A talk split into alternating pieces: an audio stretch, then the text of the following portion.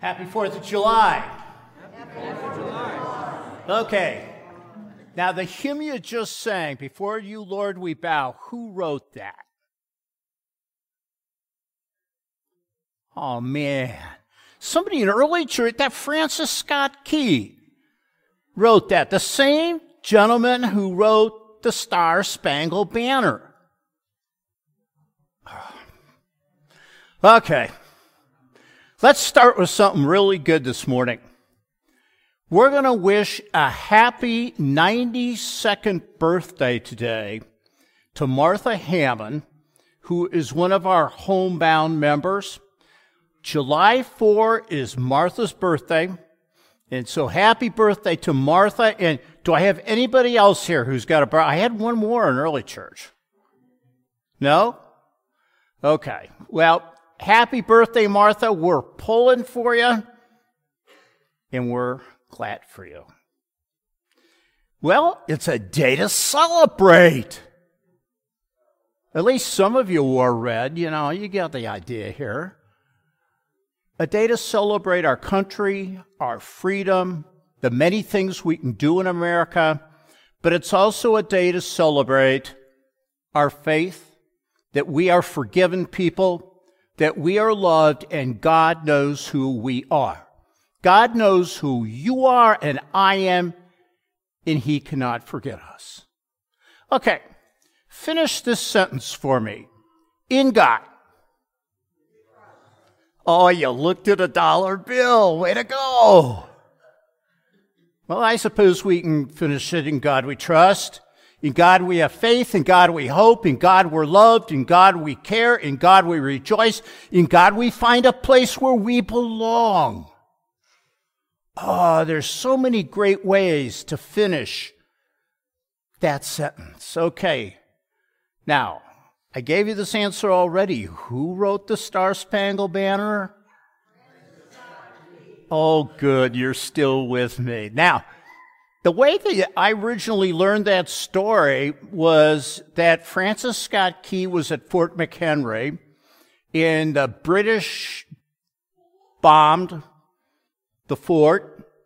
And that's where the bombs bursting in air comes from and all that jazz and that he woke up in the morning and he found himself alive and he saw our flag flying there with all 15 stars, and thereby he wrote the Star Spangled Banner. Okay, but that's not the story. I couldn't believe this. Francis Scott Key was actually on a British ship out in the harbor, the HMS Tonnant. And he was there because he was trying to exchange prisoners with the British. And the British, being kind of civilized people, said, You know, old boy, you can't leave because we're going to bomb the fort. So why don't you stay and have dinner with us and sleep here tonight and you can leave in the morning once the battle's over. And that's what he did. He got up in the morning and he had tea and crumpets. He got up on the top deck and he looked out and he saw the flag waving and it's all history from there. How many verses are there in the Star Spangled Banner? Good, you picked up. I'm holding four fingers. You guys are bright. Okay. Now you'll notice up here, maybe, ah, we have the fourth verse of the Star Spangled Banner. Okay? And it goes like this, Oh, thus be it ever when freemen shall stand between their loved home and the war's desolation, Blessed with victory and peace, may the heavens have rescued land. Praise the power that hath made and preserved us as a nation. Thee conquer we must when our cause it is just, and this be our motto. In God is our trust. And the Star Spangled Banner in triumph shall wave over the land of the free and the home. That's how you're supposed to end the sentence in God. In God is our trust. And that's what we celebrate today. That we live in a great nation. We also live in a nation that's got a lot of challenges. And that we all need to figure out what our part is going to be in making sure we continue to be a free people.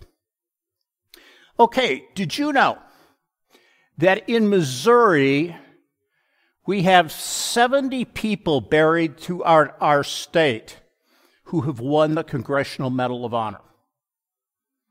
I never knew that until I started looking into this. And the crazy thing is, we don't know a lot about many of them. Matter of fact, I went back and I was going to tell you some of their stories today. I thought that was kind of cool. And I couldn't figure out what, I couldn't find what they did. All I know is that our country thought enough of them to award them that medal. Alvin York. Alvin York was one of the most decorated soldiers of America to come out of World War I. He was a country boy and he grew up in the Cumberland Valley of Tennessee. He only went to school at most two months a year. Okay, now for kids, that sounds pretty cool. But the rest of the time, he farmed, he hunted, he fished. They did whatever they had to do to stay alive. Well, York's father died when he was seven, and there was a time in his life where he kind of walked on the other side of the road. But at the age of 28, Alvin York met Jesus Christ. And Alvin York went all in with Jesus Christ. He said, This is how I am going to live my life. So it was very problematic for Alvin when the notice came that he had been drafted to fight in World War I. And he really struggled with that. But in the end, he went in. And God gave Alvin York a defining moment. It was in October of 1918. Alvin York's battalion had been ordered to take a hill called 223 in the Argonne Forest. That's in France. And this hill was embedded with machine guns. And York watched his lieutenant, two of his friends, a number of other people all die. And he was ordered to go to the left to try and flank these machine guns with 17 other soldiers. And he did. And those 17 soldiers captured that hill. Matter of fact, they captured six German officers and 128 combatants. There were, in the end, only eight of them left. York was awarded the Medal of Valor and the Congressional Medal of Honor. A month later, November 1918, World War I ends, and did they party? They had a good time celebrating the end of that war. Do you know where they found Alvin York? In a church in a church praying. And when he got back to America, they offered him endorsements and the chance to be on the radio and have stories for him. He even had a chance to get himself on a Wheaties box. Okay, that's about the top of the rung. And he said, No. All I want to do is go home. And that's what Alvin York did. The Saturday Evening Post, for those of us who are old enough to remember that, the Saturday Evening Post did a story on Alvin York, and they said, This quiet boy from Tennessee went into the Argonne Forest, and he came out a modest hero who gives all the credit to his God. Alvin York died in 1964. And he was buried on the grounds of the church where he had met Jesus Christ 50 years before that. In his eulogy, this was said of him If ever anyone lived out his faith in a way we might all learn, it's the boy from Tennessee. So on a 4th of July, we thank God for people who have served this country. And maybe this is a good point just for me to say in this sermon thank you to all of you. Thank you if you have served this country to protect our freedom. Thank you to those of you who have um, my daughter's in the Air Force. Thank you to all of you who have family members who serve this country. And most of all, I thank you if any of you in your families have paid the ultimate price of having loved ones who have died defending this country. Do you know, I always marvel when I go out to JB Barracks to do an interment or a funeral.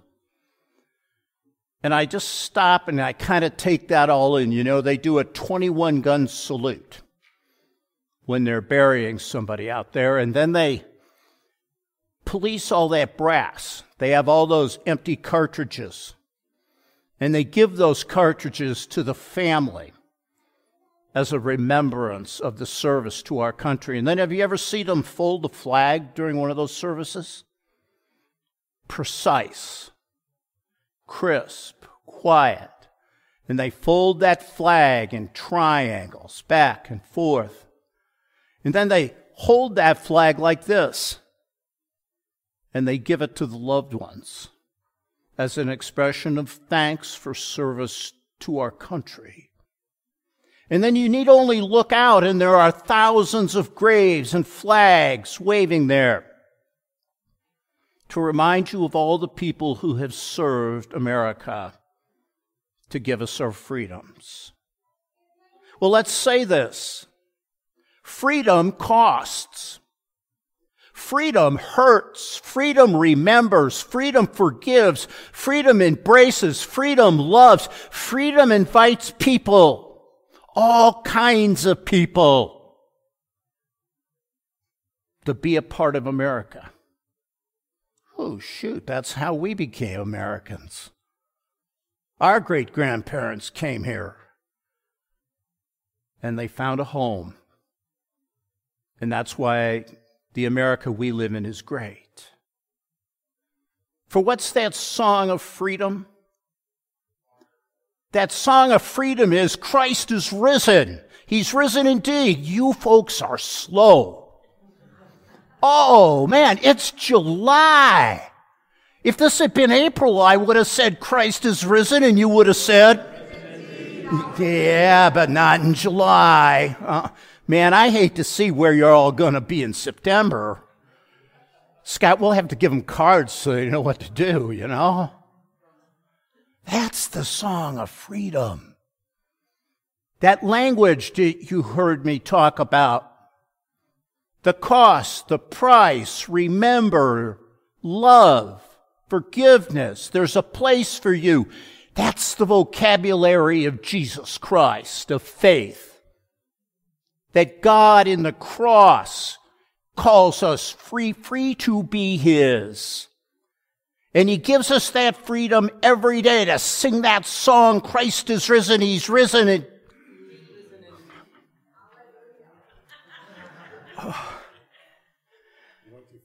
We're going to have to have lessons or something. I don't know. Yeah, I did, I did go too fast. But you got the message, I hope. That we're free because Jesus Christ calls us free. In this church, or the Catholic Church down the road, or the Methodists up the road. We all stand on holy ground today because Jesus stands here with us. And as you go out into the world this afternoon, you know, to celebrate the 4th of July and do whatever you're going to do, you go because you stand on holy ground your whole life because Jesus Christ goes with you. Okay, so a couple weeks ago, I'm with a bunch of the boys, and we're kind of talking about the 4th of July. And this one guy says, Well, I'm going to tell you how I'm spending the 4th. He goes, I'm Lutheran, and I'm going to sin boldly. And I thought, Really? You know, but I counted to 10 to let my blood pressure go down a little bit.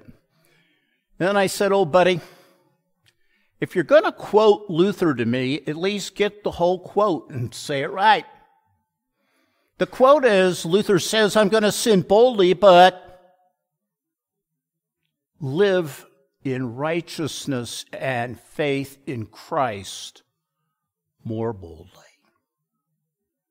Oh, yeah, more boldly. So, in God, in God is our trust.